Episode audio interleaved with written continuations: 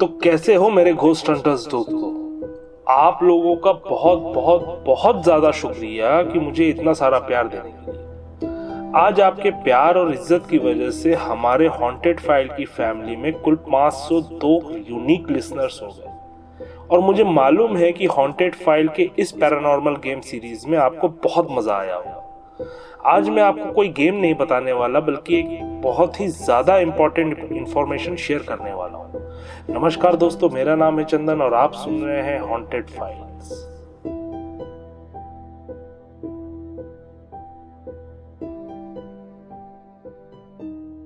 अगर देखा जाए तो पैरानॉर्मल गेम किसी तरह का कोई गेम नहीं है कि आपने जेब से मोबाइल निकाला इंटरनेट कनेक्ट किया और बस आपका गेम शुरू। नहीं। पैरानॉर्मल का मतलब होता है beyond the scope of normal scientific understanding मतलब ऐसी चीज़ें जो साइंस के समझ के परे हैं।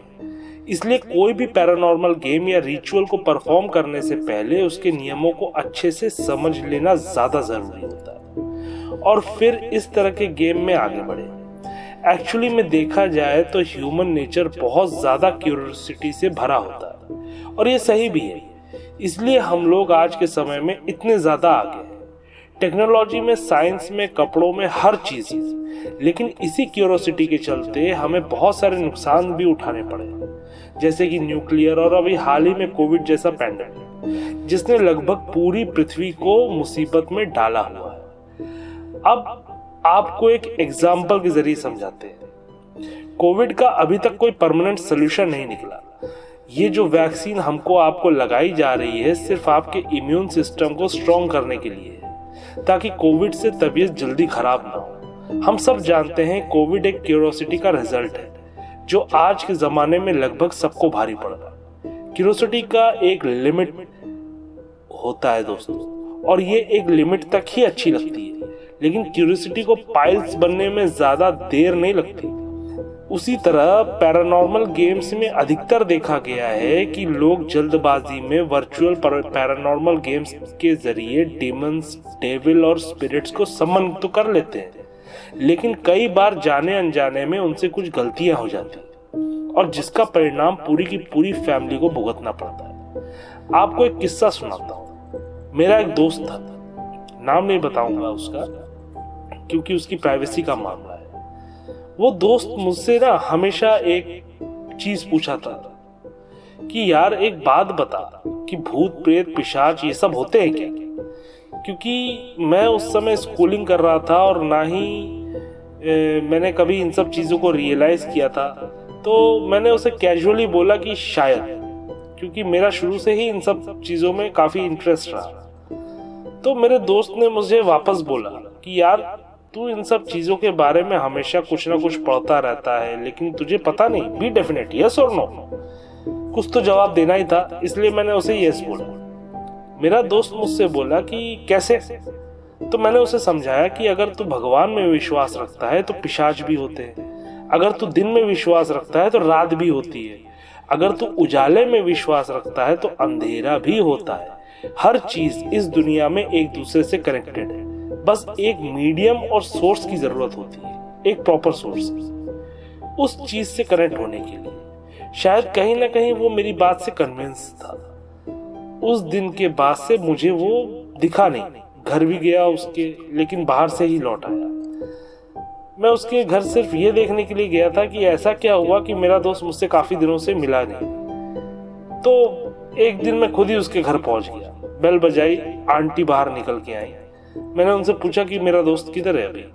तो काफ़ी दिनों से स्कूल भी नहीं आया और मुझसे मिला भी नहीं तो आंटी का बिहेवियर थोड़ा ना स्ट्रेंज लगा मुझे, क्योंकि अक्सर आंटी दरवाज़ा खोलते ही अंदर आने के लिए कहती थी।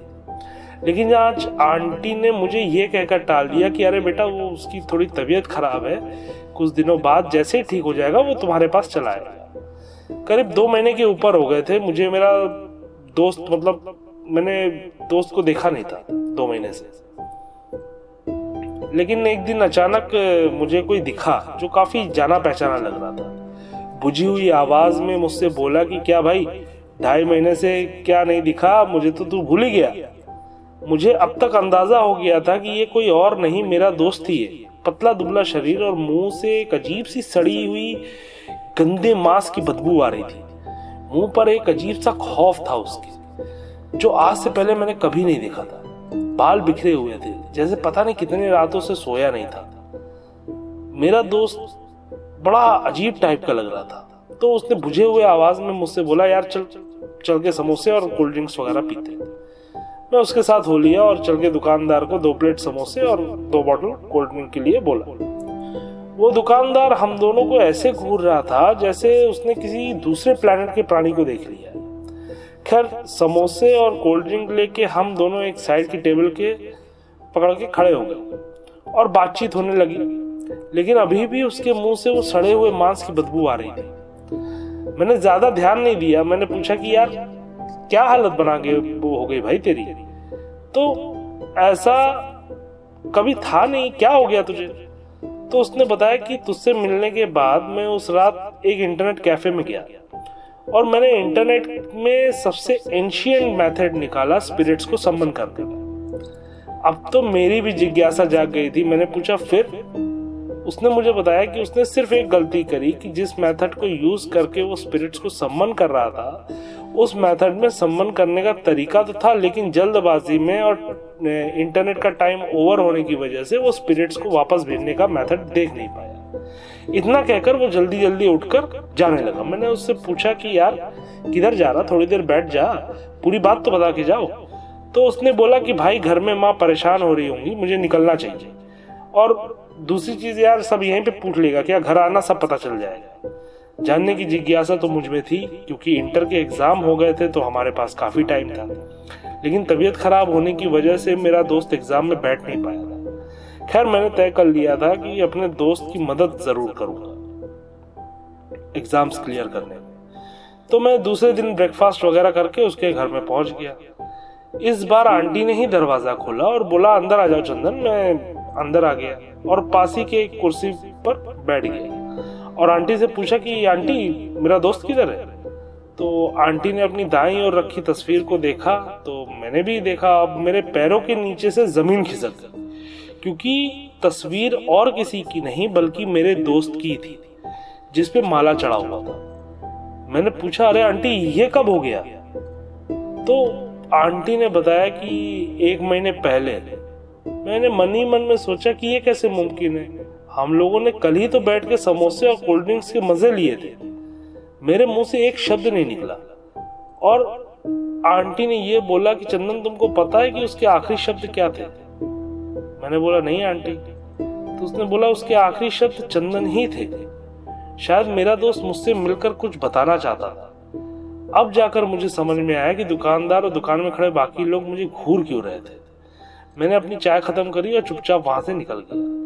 और उस दिन के बाद से मेरा दोस्त कभी वापस मुझे दिखाई नहीं दिया।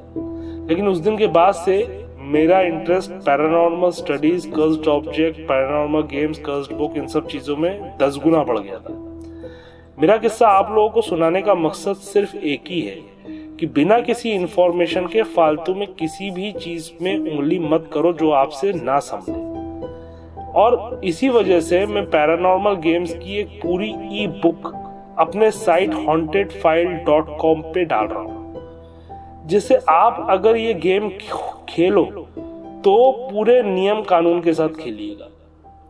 और एक बात और बता दूँ, जो पैरानॉर्मल गेम्स की जो बुक में डाल रहा हूँ, वो बिल्कुल फ्री है। उसके लिए आपको एक पैसा नहीं देना उम्मीद करता हूँ कि आपको ये जानकारी पसंद आई होगी। हॉन्टेड फ़ाइल के साथ जुड़े रहने के लिए लाइक शेयर और सब्सक्राइब का बटन ज़रूर दबाइए। तब तक के लिए जय हिंद।